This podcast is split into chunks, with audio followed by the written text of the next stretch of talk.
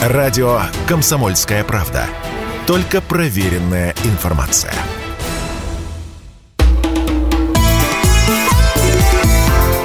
«Национальный вопрос» Приветствуем всех, кто слушает радиостанцию «Комсомольская правда». Как всегда, по воскресеньям в прямом эфире в течение ближайшего часа. С вами будем мы, ведущие программы «Национальный вопрос» Андрей Баранов. Здравствуйте, и Елена Афонина. Да, приветствуем всех. Ну, сегодня разговор будет достаточно серьезный и жесткий. Ну что, острота момента вроде как спала. Мы говорим о тех, кто очень сильно волновался, не попадает ли он под частичную мобилизацию. И теперь уже встает другой вопрос. И этот вопрос очень важный на наш взгляд, и, собственно, эм, единого мнения по поводу того, а какая должна быть ответственность для покинувших Россию после объявления частичной мобилизации, э, мы пока э, не видим. Поэтому давайте мы сейчас узнаем мнение наших уважаемых экспертов, узнаем вашу позицию и вашу точку зрения. Ну, э, как только начали звучать заявления официальных лиц об окончании частичной мобилизации, Начали, так сказать, э, потихонечку возвращаться обратно те, кто э, решил это время пересидеть за рубежом. В ближнем зарубежье, прежде всего в Грузии, в Казахстане, э, в Армении. А как относиться к этим людям? Ну, простите их, что кто-то испугался. А, может быть, кто-то решил, что в этом случае он лучше свой бизнес может устроить там, а не здесь, где все так вот хаотично идет. И сейчас решил снова вернуться к истокам. Но дело в том, что э, разные люди вели себя очень по-разному там. Ну, я не говорю, так сказать, нашей радикальной системной позиции. Тут 4 ноября под Варшавой состоялся съезд самых, так сказать, наших упертых во главе с бывшим депутатом Госдумы э, Ильей, Ильей Пономаревым.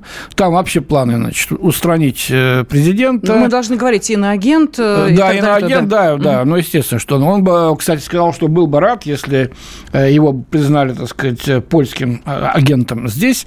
В общем, Россия должна немедленно сбросить с себя все имперство, деколонизироваться, а, вступить в НАТО и в ЕС, отдать Украине все, что можно, включая Крым а, и так далее. И разобраться вообще, значит, с путинизацией, как они выражаются. Но эти э, люди сумасшедшие, э, они говорить не будем, тем более, что они пока возвращаться не собираются. Банкир известный, да, господин Тиньков? Да, ну вот заговорили об Олеге Тинькове, а давайте сразу, может быть, э, дадим а давай скажем, что Тиньков сказал, может быть. Хорошо. Да, Тиньков, э, осевший в Лондоне, да, сказал следующее о русских людях, о нас с вами. «Виноват ли народ?» – спросил он риторически. «Да, виноват, потому что это народ имперец, народ фашист, я не хочу, чтобы меня считали русским, говорит Тиньков.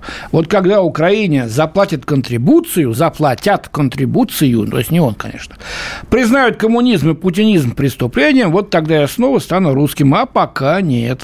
И это, говорит человек, который поднял свое состояние благодаря России. У меня есть карточка Тинькофф банка, я ее порву немедленно. Но подождите, бизнес он свой вроде как продал, о чем, Не знаю, все равно я не хочу эту фамилию слышать и видеть. Хорошо. Вот, кстати, между прочим, это тоже определенно определенная позиция, которая требует уточнения. На э, связи с нашей студией эм, сейчас э, находится по скайпу уходит Андрей Ковалев, председатель общероссийского движения предпринимателей, э, бизнесмен, музыкант. Так что, Андрей Аркадьевич, здравствуйте. С вами будем обсуждать не только экономическую составляющую, не только ответ э, тем, кто считает, что стыдно быть русским, но еще немножечко и о музыкантах поговорим. Ну, а для начала, вы же довольно жестко Олегу Тинькову ответили в социальных сетях, в телеграм-канале, я видела ваш монолог. Ну, с Тиньковым здравствуйте, здравствуйте. уважаемые радиослушатели, здравствуйте, ведущие. Да, давняя история, я уже не раз по нему проходился. А, а сейчас, я честно скажу, скажу, был возмущен.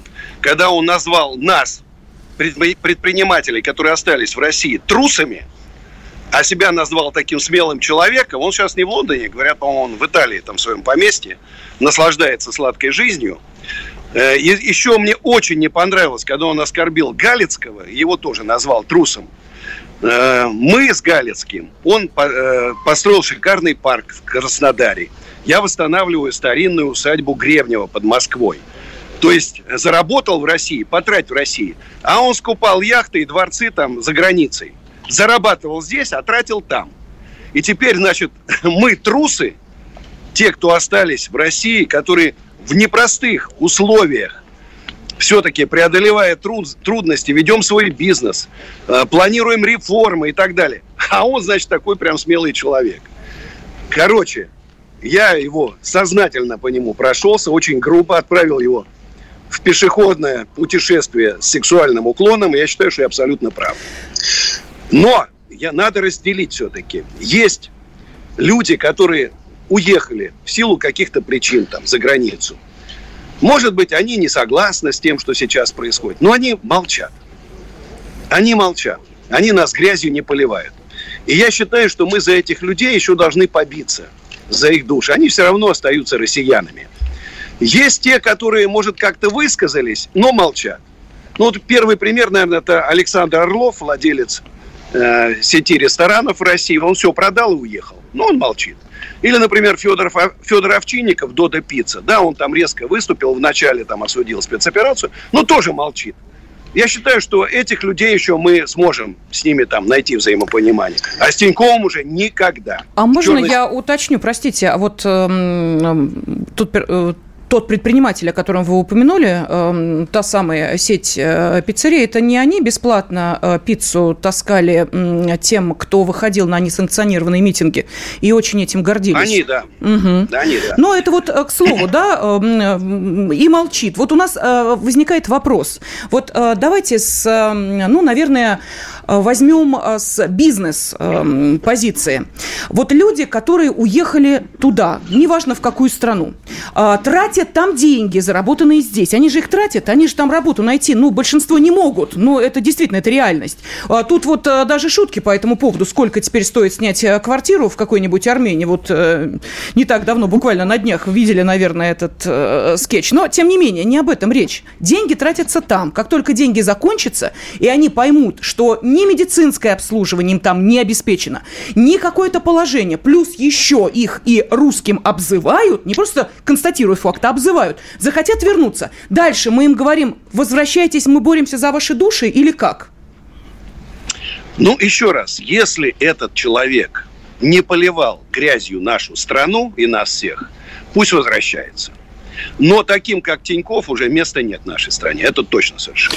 А вот как вы относитесь к предложению? Говорят, что эм, депутат Мосгордумы от «Яблока» и умного голосования Дарья Беседина предложила из бюджета Москвы выделить деньги тем, кто в этом году бежал из России, включая тех, кто уклонился от мобилизации. Типа вот помочь им.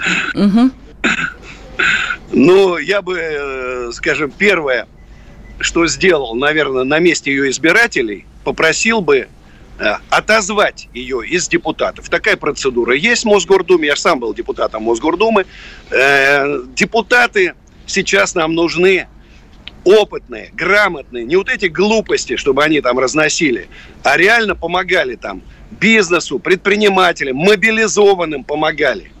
А этим всем не место.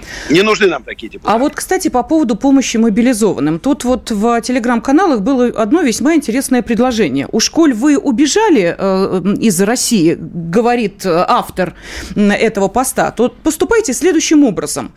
Э, если у вас там открыт бизнес или вы собираете открыть бизнес, а давайте вы будете помогать нашим э, здесь, ну, неважно чем, закупать ли, э, может быть, э, те самые жгуты, которые у нас неожиданно стали дороже, чем, я не знаю, какие-нибудь брендовые шмотки, вот те самые жгуты для перевязки, которые необходимы в больших количествах, закупайте, пересылайте или еще что-то делайте, вам это потом зачтется. Вот как вы считаете, Андрей Аркадьевич, прислушается кто-то к этому мнению, помогать оттуда нашим ребятам здесь, в России? Это было бы очень хорошо. На самом деле, практически все предприниматели, все, кого я знаю, и, кстати, общероссийское движение предпринимателей тоже, помогаем. Без прерыва закупаем бронежилеты, амуницию, разгрузки, тепловизоры, коптеры. И действительно это нужно. Конечно, у нас возникает вопрос, почему этим не занимается Министерство обороны. Кстати, у меня есть предложение. Понятно, что тыловая служба Министерства обороны просто провалила полностью свою работу. Я был, встречался с огромным количеством мобилизованных, и с концертами, я же еще и пишу песни, пою. И я могу сказать, что, конечно, жалобы колоссальные идут везде. Вот смотрите, ведь э, возьмите логистов пятерочки, магнита, хофа, там, я не знаю, фикс прайса. Там десятки тысяч номинований, десятки тысяч магазинов, и все работает как часы. А там всего-то наименований может сотня, и ничего не могут организовать. Или сейчас призвать логистов из этих сетей торговых в Министерство обороны, или отправить к ним на обучение логистов из Минобороны. Ну, просто этот бардак терпеть уже сил нету. Ну, невозможно. Не могут сейчас предприниматели, граждане нашей России за свои деньги содержать, значит, мобилизованных. Но это неправильно. Это неправильно. А, и потом, понимаете, цены резко подскочили. Это тоже, тоже, конечно, безобразие. Это помните, как маски в свое время стоили 50 копеек, вдруг Простите, стали стоить 20. А, Андрей Аркадьевич, ну это уж скорее к вам вопросы, вы, да, к предпринимателям, бизнес. отнюдь не а, к тем, а, собственно, кто закупает. Они-то как раз покупают у предпринимателей, которые решили а вы этой спрос, и, э, не вы, естественно, Смотрите, а мы же закупаем, мы закупаем не миллионами. Когда вы закупаете в Китае миллион бронежилетов, это одна цена. Когда вы закупаете в Китае 50 бронежилетов, цена совершенно другая. Государство должно взять, если у нас не хватает сейчас. Андрей а понимаю, прошу прощения, мы немножко ушли в сторону. Давайте уходим на перерыв, а после которого обязательно продолжим обсуждение этой темы и а, о тех идеях, которые есть у депутатов относительно вернувшихся. Радио «Комсомольская правда». Никаких фейков, только правда.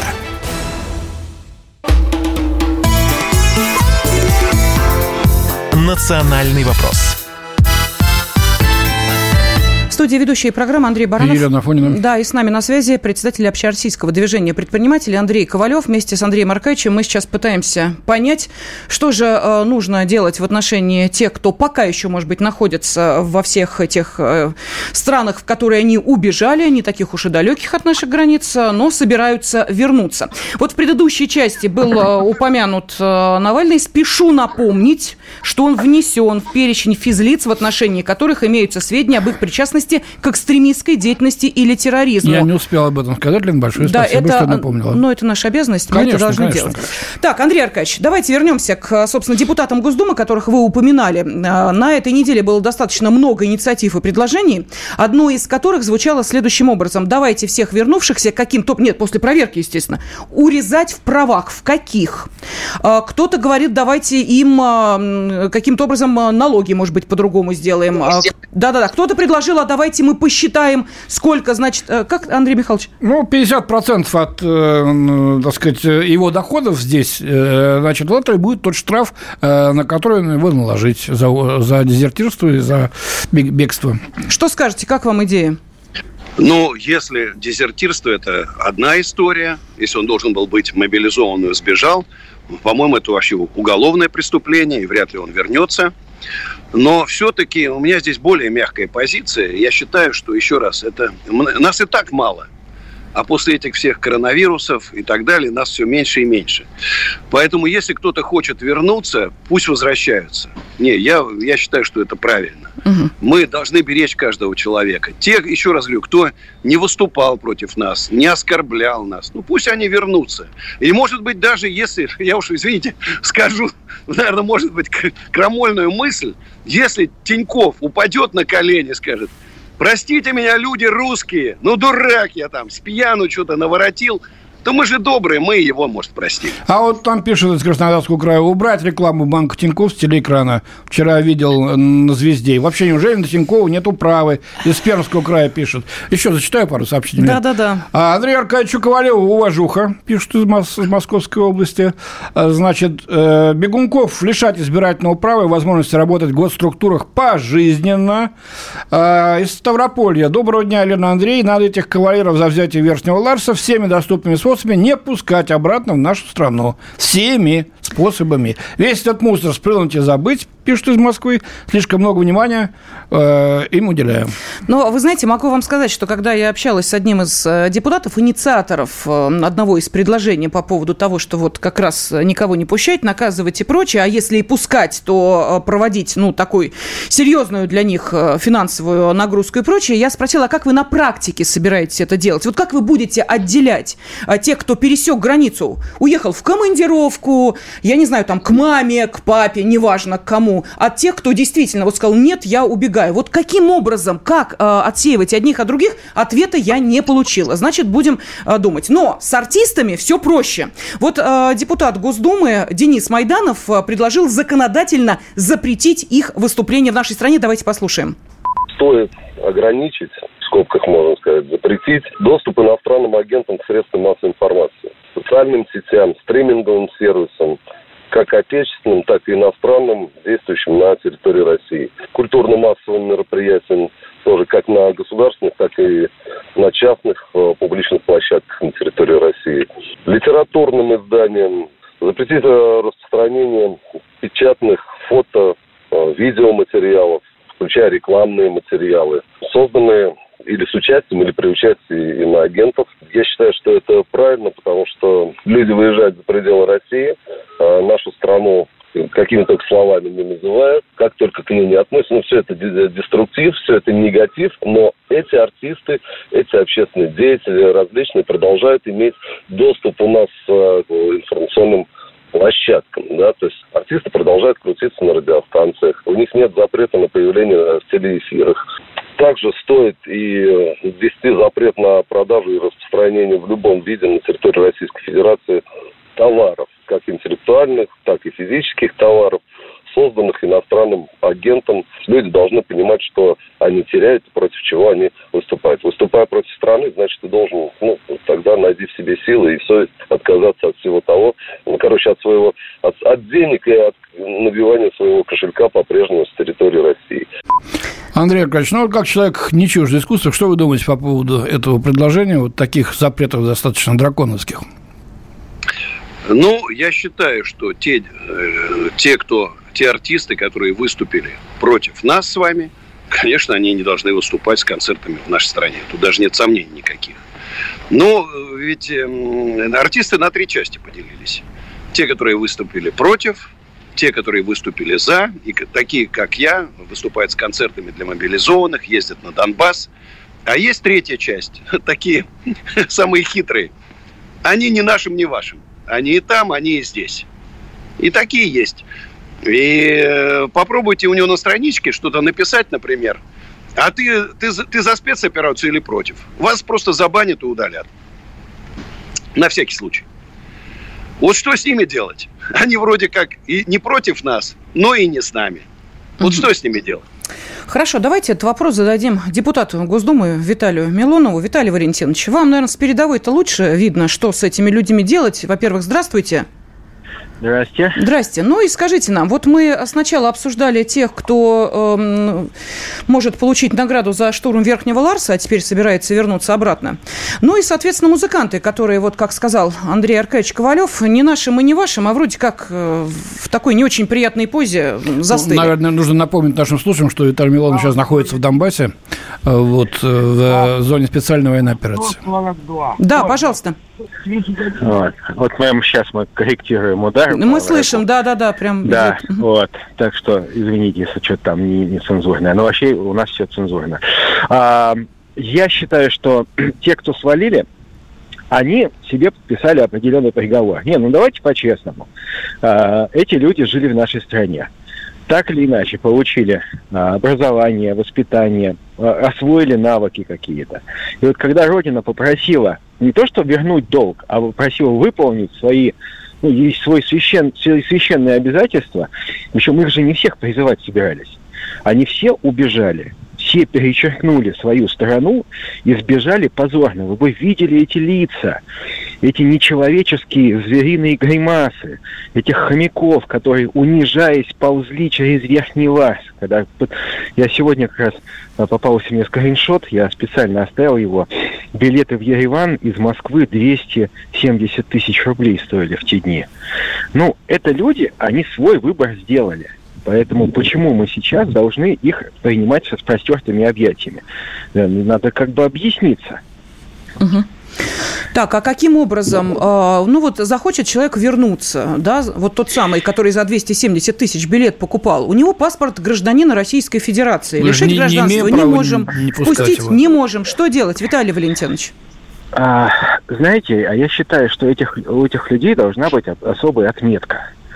Особая отметка. И эти люди должны э, для нас быть идентифицированы как люди, которые ненадежные, люди, которые в нужный момент предали. Потому что иными словами, кроме как предательства, я про этих людей сказать никак не могу. Вы уж извините. Вот. Пускай не, пускай у них будут пожизненно вот такая метка позорная, сбежал сбежал, понимаете? Как Хорошо, это... Виталий Валентинович, а можно попросить вас еще на две минутки задержаться? Просто мы, э, я вижу, что, во-первых, у Андрея Ковалева там мероприятие, поэтому, Андрей Аркадьевич, давайте я спрошу последний вот вопрос, который мы задаем. Может быть, действительно, вот как Виталий Валентинович э, посоветовал, в паспорте ставится метка «неблагонадежен», «сбежал», «предатель» или еще ну, что-нибудь? это на желтую а? звезду Подождите, подождите, да? Просто... Андрей Аркадьевич, как нет, вам? Нет, нет, это неправильно. неправильно. Это уже как-то это, это, это уже из другой страны. Нет, еще раз. Мы россияне, мы великодушные. Мы великодушные. Мы великий народ. Поэтому мы, если нас попросят прощения, мы простим. Хорошо, спасибо. Все, не будем вас задерживать. Я вижу там э, спасибо. сзади у вас сцена, мероприятие. А, благодарим Андрея Ковалева, председателя Общероссийского движения предпринимателей. Спасибо вам большое. Виталий Валентинович, с, вам, с вами продолжаем. Ну что, вот это вот наше русское великодушие, э, которое позволило ВВП Грузии повысить на 10%. Да, кстати говоря. Между прочим, шутки шутками, на 10%. 100 тысяч человек туда махнуло, и вот на 10% повысилось целых. И я считаю, что как раз мы сбросили лишний балласт, который нас тянул ко дну, потому что вот этот хомяковый балласт, который выходил на манежную, вернее, на болотную, ведь это же все одно и то же, одна и та же большая политическая фекалия, которая всегда всем недовольна. Мы очистили нашу страну от этих, от этих негодяев реально. И пускай теперь люди, возвращаясь к нам, а, как минимум объясняются, как минимум рассказывают, почему это произошло. Нет, ну мы, конечно, великодушны, мы, конечно, простим. Но почему вот мы сейчас с моим товарищем Гиксом ведем вот, ну, мы здесь на передовой, вот, никто не, не струсил, никто не сбежал. А эти люди отсидели в Тбилиси. И сейчас, нажравшись хачапуров, вот, решили поехать назад. Знаете, почему они поехали назад? Не потому, что они одумались. Они как были тварями трусливыми, так и остались, потому что мобилизация закончилась. А если будет следующая мобилизация, там, ну, теоретически допускаю, предположим, они снова убегут. И убежали они только потому, что они никчемные людишки, которые не смогли в этой Грузии освоиться. Потому что грузины на, там в большинстве случаев, да нормальные люди. Они этих трусов видят и относятся к ним как к предателям. И просто, извините меня, пользуются их трусостью и конвертируют эту трусость в грузинские лари. Спасибо. Спасибо. Виталий Милонов, депутат Госдумы из Донбасса с передовой был с нами на связи. Радио «Комсомольская правда». Мы быстрее телеграм-каналов.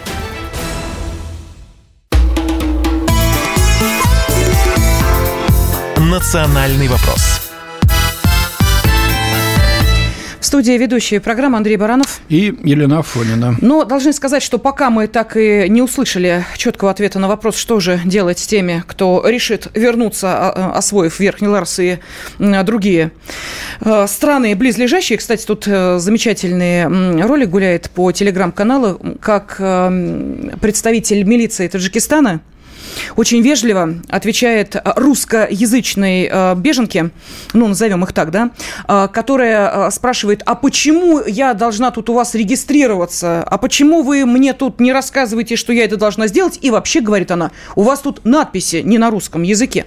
Ну, молодец, замечательно. Ну, кстати, вот там тут пишут слушатели очень много, кстати, откликов. Спасибо большое.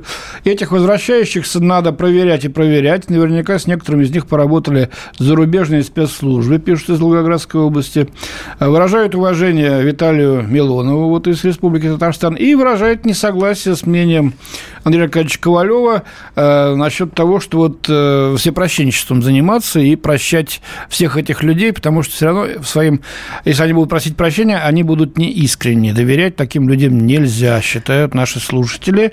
Э, в данном случае вот из э, Москвы и Московской области такой адрес стоит. Кстати, между прочим, по поводу э, того, что с ними поработали спецслужбы, вот тут напомнил председатель комиссии Совет Федерации по защите госсуверенитета Андрей Климов, что у нас с 1 декабря вступает в силу закон о лицах, находящихся под иностранным влиянием, и, как считает сенатор, вот те, кто вернутся, они как раз под этот закон вполне себе могут попасть.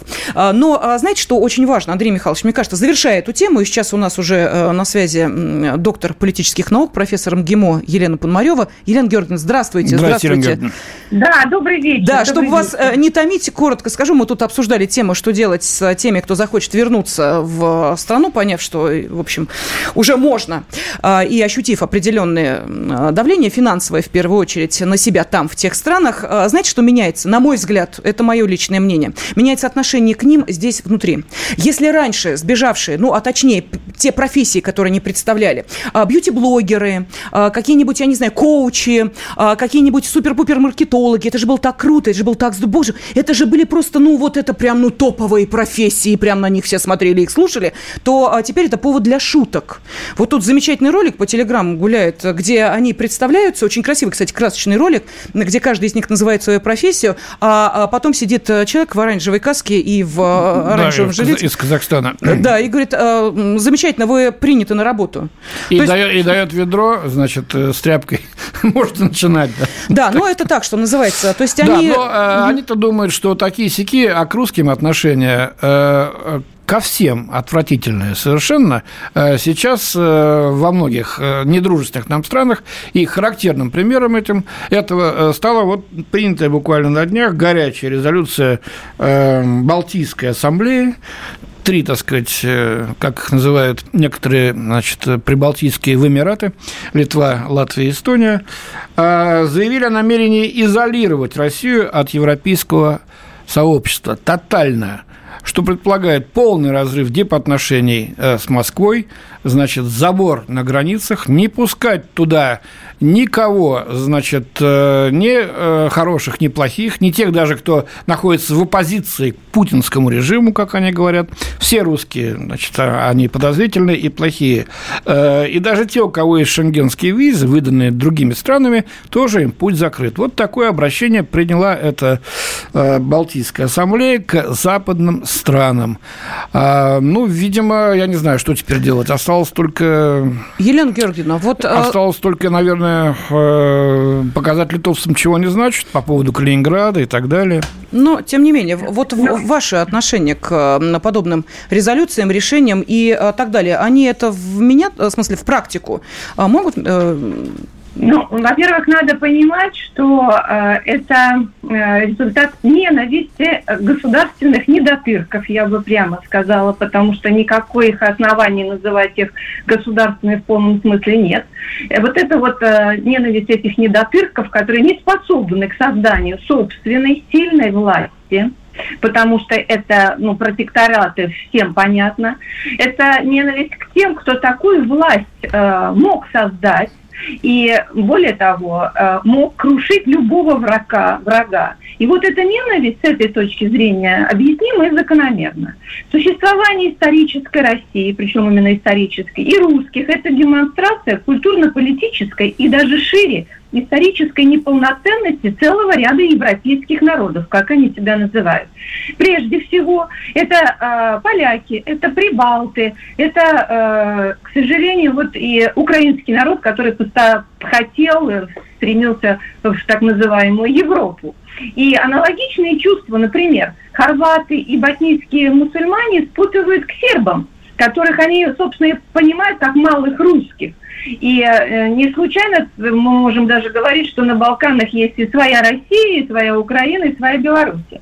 То есть получается, что чувства к исторической России и к русским варьируются по силе и глубине от пассивного неприятия до метафизической и экзистенциальной ненависти. Но мы должны четко понимать, что это политики предлагают – или э, стремящиеся там, да, каким-то политическим решением, чтобы выслужиться как-то еще перед своими э, заокеанскими или центральноевропейскими кураторами. Но в то же время э, есть и какие-то вот общественные тоже настроения, хотя, конечно, надо признать, что народы э, названных э, вот этих вот в Эмиратов, они по-разному относятся тоже к русским. Это мы тоже должны прекрасно понимать. Как в свое время Помните, да, еще в условиях э, Великой Отечественной войны э, мы, Сталин в свое время сказал известную э, речь, что Гитлеры приходят и уходят, а народ немецкий остается. И не, не каждый немец был э, национал-социалистом, как не каждый итальянец э, фашистом. Это тоже мы должны четко понимать. Но все, что сейчас происходит, например, для меня не является удивлением. Мы иногда вот вроде удивляемся этим иррациональным действием, но на самом деле это все имело Uh, уже свою историческую практику, к сожалению. Вот смотрите, давайте uh, uh, отойдем до более чем, там, скажем, столетия назад. 28 июня 1914 года в Сараево прозвучал известный выстрел – и был убит э, эрцгерцог Фердинанд, его супруга. При том, что мы знаем, кто готовил это покушение, кому это было выгодно, сейчас мы это опустим. Но еще даже не была объявлена война, а, но уже буквально на следующий день после выстрела в Сараево в Берлине и по всей Германии начинал, началась сумасшедшая шпиономания э, в отношении русских. Плакатами «Лови русских шпионов» были заклеены все дома буквально. Русских выгоняли из пансионов, из отелей, выбрасывали из клиник. Ничего это вам не напоминает? Вот февральские события 22 угу. года. Сразу же блокировали банковские счета. Не это самое Э, курс обмена был просто э, не, крайне невыгодный для русских. Э, более того, даже на улицах, если услышали русскую речь, могли растерзать человека, и таких я это основывать на э, документах, исторических фактах. Не говоря уже о том, что творилось в условиях Второй мировой войны. Недаром уже э, в ходе Нюрнбергского трибунала, например, э, Вернер Науман, помощник Геббельса, вспоминал, что наша пропаганда относительно русских была так успешна, что мы довели берлинцев до состояния ужаса. Правда, она потом обернулась и против нас. Что он имел в виду? Что количество суицидов вот сумасшедших немцев, которые поверили в эту пропаганду, было просто невероятно. Так что эти лекала вот в разжигании русофобии, они э, работают столетиями. И если вспомнить э, еще поглубже историю, то, в принципе, проект «Трусофобия» был запущен еще в 1820 году, э, конечно, англичанкой. Она гадит нам, что называется, не, один, не одно уже столетие, да? Вот. Но он настолько оказался успешным, что сегодня мы тоже э, живем вот в условиях этой русофобии. В общем, уже раз нет такой ненависти вот к нашим соседям или к кому-то еще, ну, и немцам вы... все простили, в конце концов. А, а вы знаете, а мы другие мы другие. Мы действительно совершенно какой-то вот особый народ, который э, рад э, и готов помогать. Мы сами без штанов Так может, останемся. это плохо? Так может, это mm-hmm. не, не надо самим-то без штанов оставаться? Сколько а можно вы, веков а без штанов ходить? Давайте да. мы сдерем с других штаны, наденем их, а другого забьем в землю, пройдем по его голове и возьмем его дом. Так как они к нам а относятся. Это, наверное, и вот ничем не будем этом... отличаться. В этом это наше великое отличие, великая миссия так сострадания нам, к сожалению, не помогает, а вредит. Они боятся только силы. Понимаете, они боятся... Да. Э, значит, надо бить, сильно бить.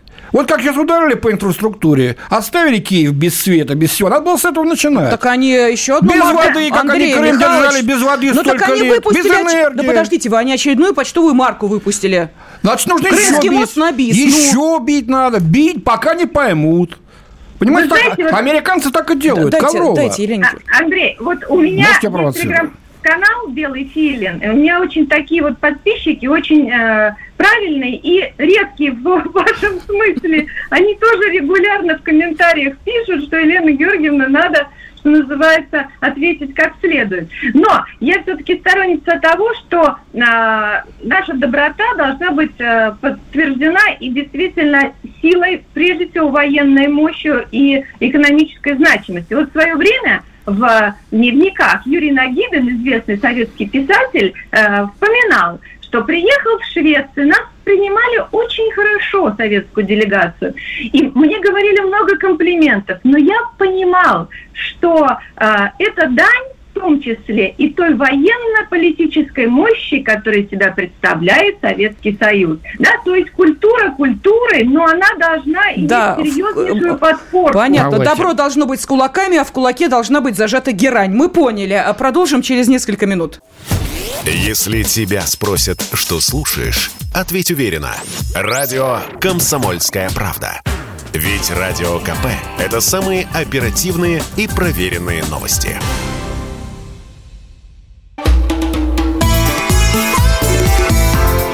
«Национальный вопрос»